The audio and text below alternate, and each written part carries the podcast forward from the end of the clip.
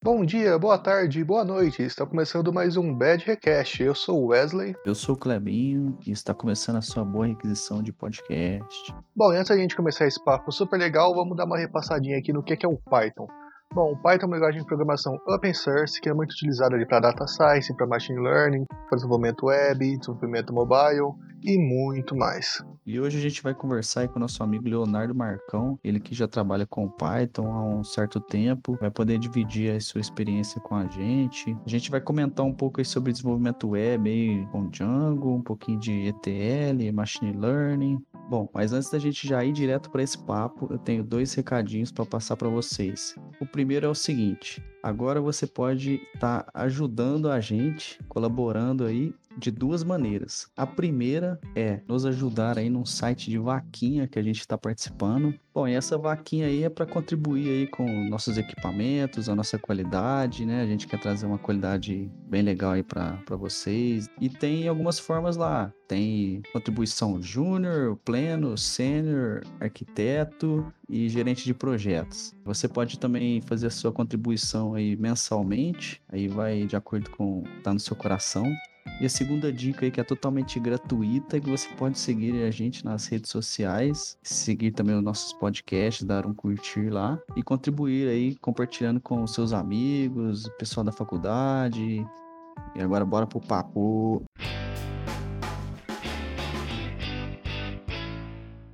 Bem-vindo, Leonardo. É um prazer ter você aqui no nosso podcast. Primeiramente, queria agradecer por você aceitar topar gravar com a gente, dividir a sua experiência com o pessoal que está começando com Python, que tem interesse pela linguagem. Bom, então antes da gente começar, conta um pouquinho de você aí pra gente. E aí, galera, beleza? Antes de dar início aqui, eu gostaria de agradecer ao Wesley e ao Clever, né, pela participação. E, bom, atualmente tenho 24 anos, né, trabalho ali com back-end, né, é, especificamente com microserviços para uma empresa de São Paulo, né, uma empresa de análise de crédito imobiliário, uma startup.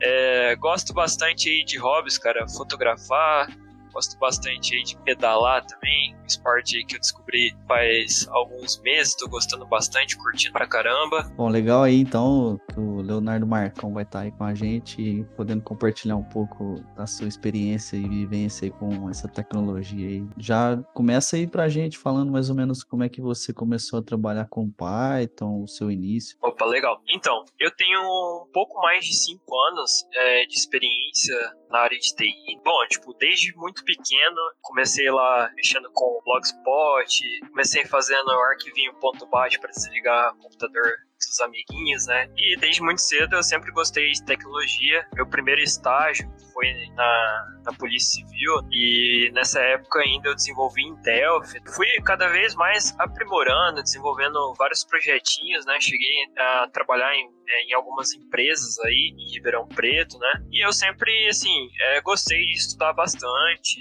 e, cara, sempre gostei de empreender também, né? Eu fazia alguns serviços, fazia alguns freelas, né? É, página institucional, trabalhei já com WordPress, trabalhei bastante banco de dados, já, enfim, gostava bastante, assim, de conhecer várias tecnologias, já, trabalhei, né, já fiz projetinho em várias linguagens aí, né, mas é, o Python é, é, foi uma paixão à primeira vista, né, cara? Pela, pela simplicidade e facilidade da, da linguagem, né? Meu primeiro contato com Python, é, se eu não me engano, foi na faculdade, né? Sou formado em computação, né, pela Unip. Em um, do, em um dos semestres da faculdade, a gente teve lá, né, um projeto semestral, que é uma coisa também que eu vou abordar aqui no podcast. Eu acho que é uma coisa bem interessante, assim, para quem inclusive pensa em curso de graduação, né, um bacharel em ciência da computação, até mesmo sistemas de informação, né, ou qualquer outro curso, tecnólogo também, né. Então, é, nesse semestre foi proposto, né, um projetinho aí para a gente desenvolver uma aplicação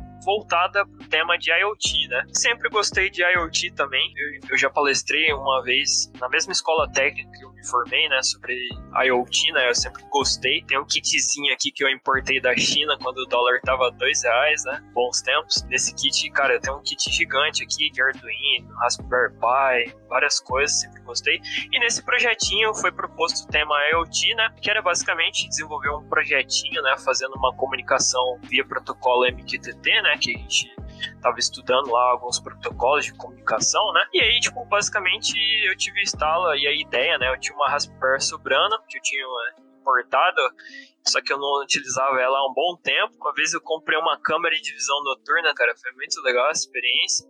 E aí, tipo, meio que eu peguei todos esses materiais que estavam lá parados há um tempo e desenvolver é, um projetinho focado em dois tópicos, né? Um tópico de visão computacional e um tópico de IoT, né? Basicamente, para fazer comunicação é, e toda a infraestrutura e toda a arquitetura do projeto que eu montei, eu, eu optei é, em utilizar Python, né? É uma linguagem assim que eu já estava estudando há um pouco de tempo, né? Principalmente na, na questão de processamento de imagem, na questão de inteligência artificial também. É uma linguagem que está bombando bastante no mercado atualmente, né? É uma linguagem muito fácil, eu gosto bastante pela simplicidade.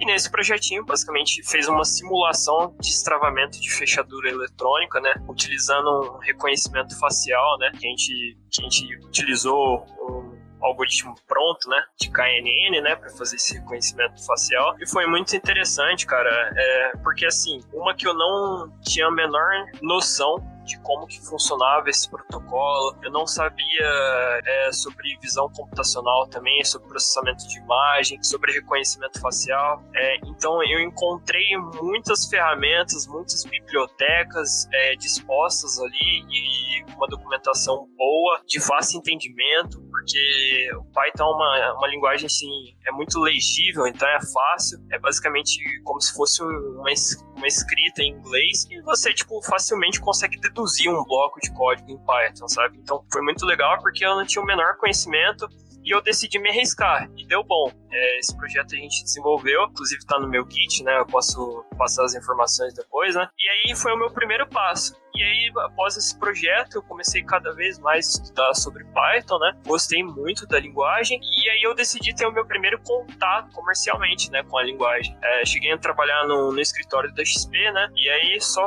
hoje eu trabalho em uma outra empresa, uma empresa de São Paulo, né? Como eu citei, né, uma empresa de análise de crédito imobiliário, lá a gente usa microserviços em Python, né, utiliza também uma própria ferramenta de ETL desenvolvida em Python. Então, assim, cara, tipo, dá para você trabalhar muita coisa usando Python, tanto na área de saúde, na, na no mercado financeiro, criar RP, CRM, dá para fazer muita coisa. Enfim, é uma linguagem muito boa, principalmente para quem está iniciando na área de programação, porque é de fácil entendimento. Ah, legal, Léo. A gente sabe que o Python é conhecido por ser uma das linguagens mais fáceis de aprender, né? A gente imagina que depois do Hello World começam a surgir as primeiras dificuldades ali na hora de usar uma biblioteca, de fazer algo mais complexo. Quando você começou com o Python ali, conforme você foi avançando, quais foram as dificuldades que você teve? Aí deve, se liga, ainda tem muito conteúdo para você ouvir aqui no Pad Request. Opa, excelente pergunta, Wesley. Então, como toda linguagem, né, quando você começa a aprender uma linguagem, até você tocou no Hello World, é, realmente, cara, é um, é um ritual que a gente tem que fazer, porque voado aí, você não fazer um print Hello World, você vai ser amaldiçoado e não vai conseguir rodar na linguagem. Mas enfim, falando sobre essa questão, cara, toda, toda linguagem, né, ela foi desenvolvida a propósito, né? E claro, toda linguagem tem os seus prós e contras, né? Eu não sou a favor é, de clubismo, né, de certa forma. Eu gosto muito de Python, já fui clubista, inclusive, e isso causa uma questão de extremidade é, de tal forma que você começa a ficar cego na questão de não enxergar para outras tecnologias. Então a gente tem que sempre ver outras tecnologias que elas estão aí justamente para facilitar o dia a dia do desenvolvedor, né? Mas falando um pouquinho de Python, eu gostei muito, é, justamente pelo que eu comentei, é, da simplicidade, né? Aprender, porque assim, é, a documentação é boa, a comunidade é grande, então o pessoal se ajuda muito. É, existem várias correções que eles lançam, né? Então, tipo, é bem, é bem interessante nesse sentido. A linguagem, ela te fornece um suporte aí de bibliotecas e padrões, né? Que você pode utilizar, que vai facilitar o seu dia a dia também. Então, tudo isso, todo esse ecossistema, digamos assim, foi me, me puxando ali para tipo, começar a pesquisar mais e começar a estudar mais sobre a linguagem. Porque até então, trabalhei muito com banco de dados antes de começar a trabalhar com Python, né, é, eu via sempre uma grande dificuldade na questão da, da complexidade das linguagens, né, algo que encontrei como um ponto positivo no Python em relação a esse ponto negativo que eu via nas outras linguagens, né. Como o Python foi desenvolvido por um holandês, os caras eles têm um dilema, né, que você tem que sempre é, simplificar, né? Por que, que você tem que complicar as coisas quando você pode facilitar as coisas, né? Então, é, vem muito nessa pegada, né, da filosofia em si da linguagem. Isso me cativou de certa forma, cara. E, e outro ponto também que eu acho interessante enfatizar e comentar, que a linguagem tem muito espaço aí no mercado. É, tem uma escassez gigante de profissionais aí. Então tem vagas sobrando aí, vagas com bons salários, boas empresas empresas principalmente startups, né, empresas que trabalham com inovação, é, empresas que possuem uma cabeça e uma forma de pensar diferente da, das empresas é, que trabalham com legado, né. Claro, hoje em dia todas as empresas estão se revolucionando no mercado, se adaptando a essa nova, essa nova tendência, principalmente na, na pandemia, né, a situação que a gente está vivendo. Enfim, eu analisei todo esse cenário e todo esse cenário foi favorável Bom, falando um pouquinho sobre as dificuldades que eu tive inicialmente, né? Como eu vinha de um mundo ali, né, que não era um mundo Python, né? Então eu tive bastante dificuldade no sentido de virar a chave estar tá preparado o suficiente para justamente começar a trabalhar comercialmente e sair, né, desse protótipo, né? Porque até então eu só desenvolvia alguns projetinhos para faculdade e gostava muito, queria trabalhar muito com isso. É, é, uma das dificuldades que eu tive, cara, foi na questão de, de referência, assim. Eu não sabia muito bem por onde começar, então comecei a assistir muito vídeo, comecei a ler muito artigo, é, principalmente no Medium, que me ajudou bastante. E aí o pessoal sempre falava muito bem, tanto de Python no back-end quanto na questão de data science, IA, BI, ETL. É uma linguagem bem dinâmica que dá para solucionar diversos tipos de problemas. Então, foram mais esses pontos que foram de dificuldades para mim, que eu não tinha um ponto de referência e meio que eu tive que encontrar isso ao longo do caminho, né? Pô, bacana aí que você compartilhou um pouco aí das suas dificuldades, né? E também a forma que você é, lidou com elas, né? Também fica um insight bacana aí para quem tá, tá começando e tal, né? Como que você fez ali para lidar com as suas dificuldades. Também você falou ali que teve um momento que virou a chave ali para você, né? E aí eu queria saber que quando que foi que você é, se sentiu assim, ah, agora eu tô pronto, agora eu consigo pegar um projeto bacana. É, quando foi esse momento que virou a chave assim para você mesmo? Não existe essa essa questão, né? Eu até comentei de virar a chave, mas assim, virar a chave no sentido de, bom, agora realmente estou pronto e preparado para trabalhar com Python comercialmente. Não existe essa questão de estar 100% pronto.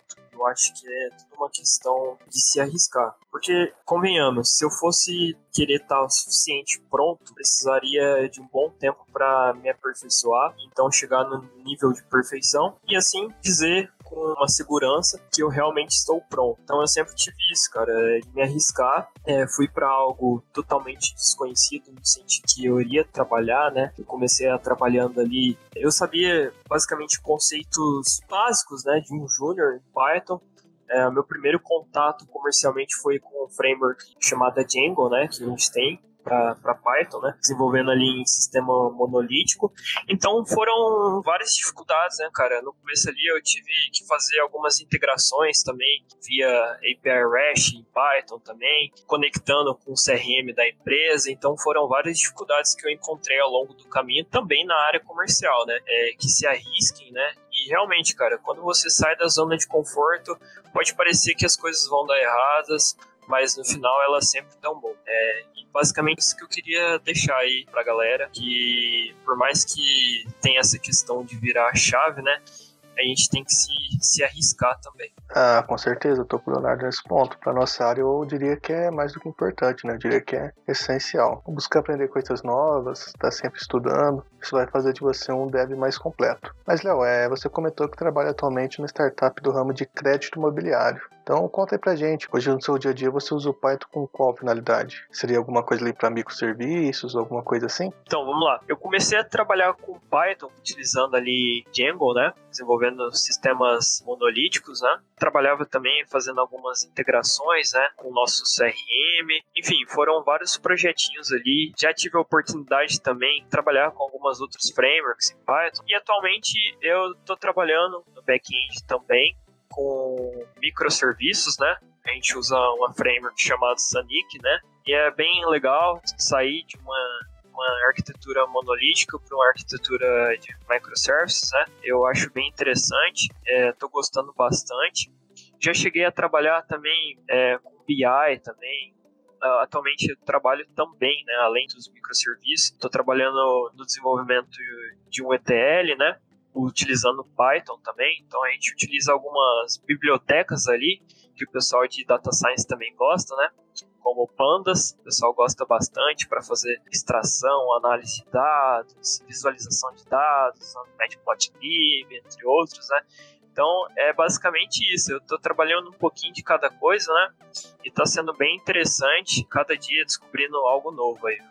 Bom, eu acredito como todo bom programador, né? Você deve estar tá sempre buscando é, tá evoluindo né, na tecnologia, estudando coisas novas, é, que saindo atualizações né, e tudo mais. É, e com base no, no que você está trabalhando hoje, o que você está buscando é, estudar de novidades ou aprimorar suas soft skills aí? Legal, então, atualmente eu estou estudando a arquitetura serverless, né, utilizando o Lambda na AWS, né, e eu também pretendo, né, fazer uma pós-graduação na área de Data Science, é uma área que tem crescido bastante aí nos últimos tempos, não só, mas como outras áreas também, partindo da ramificação da, dessa área, né, está sendo bem interessante, né, a gente tem que estudar inovar cada dia, né? A nossa área ela necessita isso. É, realmente, Leonardo, nossa área é bem cítrica mesmo, né? E isso é uma das coisas que eu mais gosto na programação. Mas, Léo, Pensando agora no mercado de Python, eu lembro quando eu estava na faculdade, se falava muito que Python era a linguagem do futuro. Mas na prática não era bem assim, não tinha muitas vagas, pelo menos aqui na nossa região era bem difícil encontrar alguém que usava Python. Hoje em dia já vejo que o cenário é diferente, existem muitas vagas e cada vez vejo mais pessoas interessadas na linguagem. Como que você vê o mercado do Python hoje? Ele está mais aquecido? Chegou o momento do Python?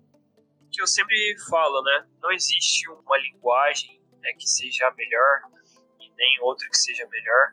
Eu acho que cada linguagem é, tem a sua proposta, né? Cara, se você pegar um ranking hoje, né, Python tá uma, entre as maiores linguagens e é uma linguagem assim é muito favorável no sentido de do espaço no mercado, né? Porque as empresas hoje em dia é, que querem inovação, principalmente empresas é, que estão começando, como startups, eles procuram ter Python em suas stacks, né?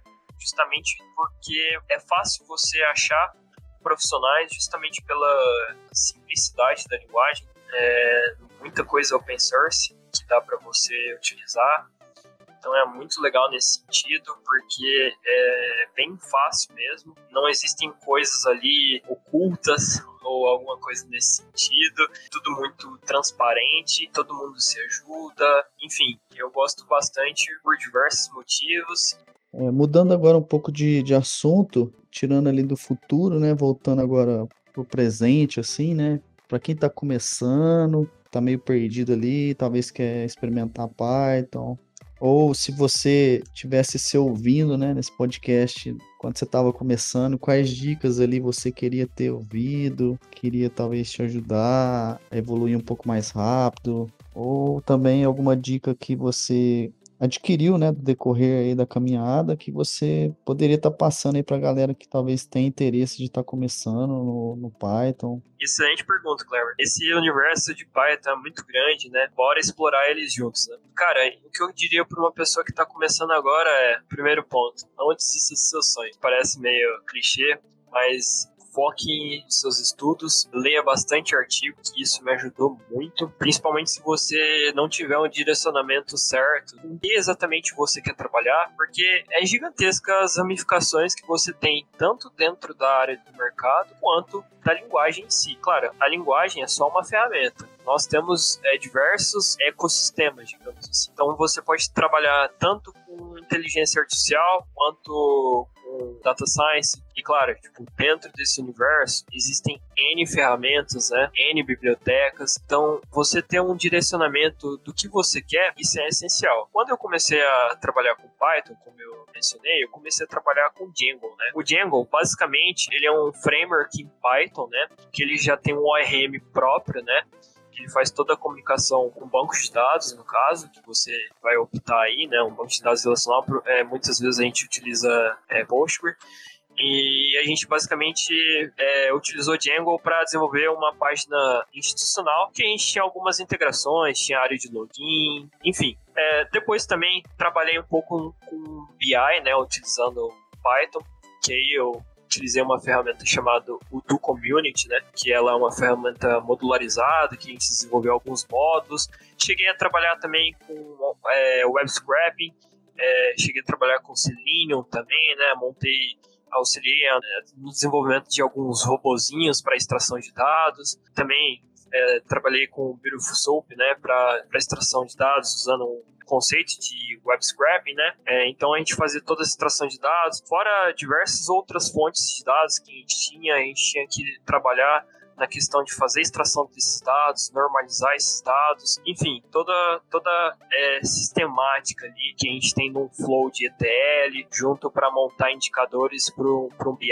para fazer a gestão de, um, de uma empresa. Né? Então é bem interessante. Cheguei a trabalhar também um pouquinho com a parte de testes, né? Para quem quer ser um QA aí, né, da vida, estudar bastante Selenium, né? Trabalhei com teste unitário, teste de integração, enfim, tem muitas coisas. A gente poderia aqui ficar falando horas, e por isso que eu digo, tem um, um direcionamento do que você quer, tanto na questão do mercado, então, se você quer, por exemplo, trabalhar no mundo do mercado financeiro, é, saiba dos, das dificuldades que você vai ter nesse percurso. Ou se você quer trabalhar na área de saúde, saiba das dificuldades que você vai ter nesse percurso. Então, esse direcionamento é essencial antes de você começar a estudar, né? E a dica que eu sempre dou, assistam vídeos no YouTube, a galera se ajuda muito na comunidade Python. Tem muito artigo aí no Medium, como eu comentei. A documentação também das bibliotecas ajudam bastante. E geralmente a galera sempre faz uma distinção, né, das ferramentas que, que o Python oferece, né?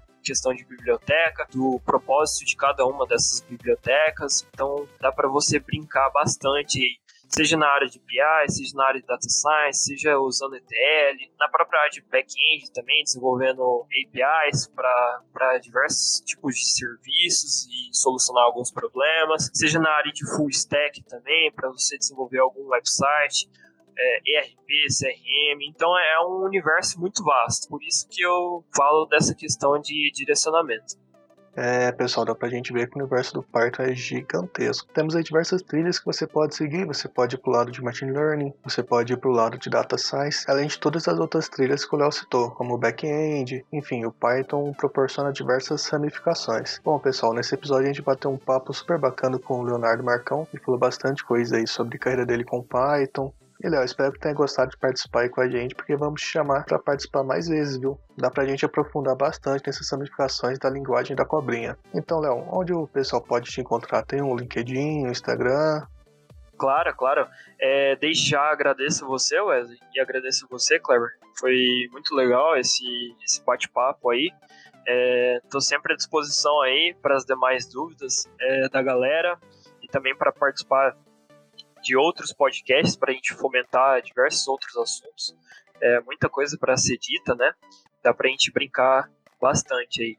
Quanto às minhas redes sociais, é, o pessoal pode entrar direto no meu site pessoal, né? É leonardomarcao.com e lá contém todos os links para as minhas outras redes, né? O meu Instagram é Leonardo Marcão F, né? Marcão sem acento, no caso. E, e é isso, galera. Estou à disposição aí. É, quem quiser tirar alguma dúvida, fique à vontade aí para entrar em contato. E o nosso muito obrigado aí para você que ouviu a gente até o final. Também gostaria de te pedir para seguir a gente nas nossas redes sociais, tá? É, dar um curtir aí, ou também seguir os nossos podcasts. Lembrando que vai ser sempre semana sim, semana não, a gente vai estar tá postando toda segunda-feira. Obrigado, Léo, pelo seu tempo. Tenho certeza que esse papo aqui agregou na carreira de muitas pessoas. Quando eu estava começando lá atrás, eu queria ter ouvido um papo desse. Então você que está ouvindo aí, dê uma conferida lá no site Leonardo, tem bastante coisa legal lá. E segue a gente lá no Instagram, BadRecast. Você pode mandar sua sugestão de convidado, sua sugestão de tema lá. E também estamos no Facebook, barra BadRecast. Em breve estaremos no YouTube também. Então se você está ouvindo esse episódio do futuro, a gente já está lá no YouTube, então procura a gente lá, BadRecast. E é aí, nos vemos no próximo episódio.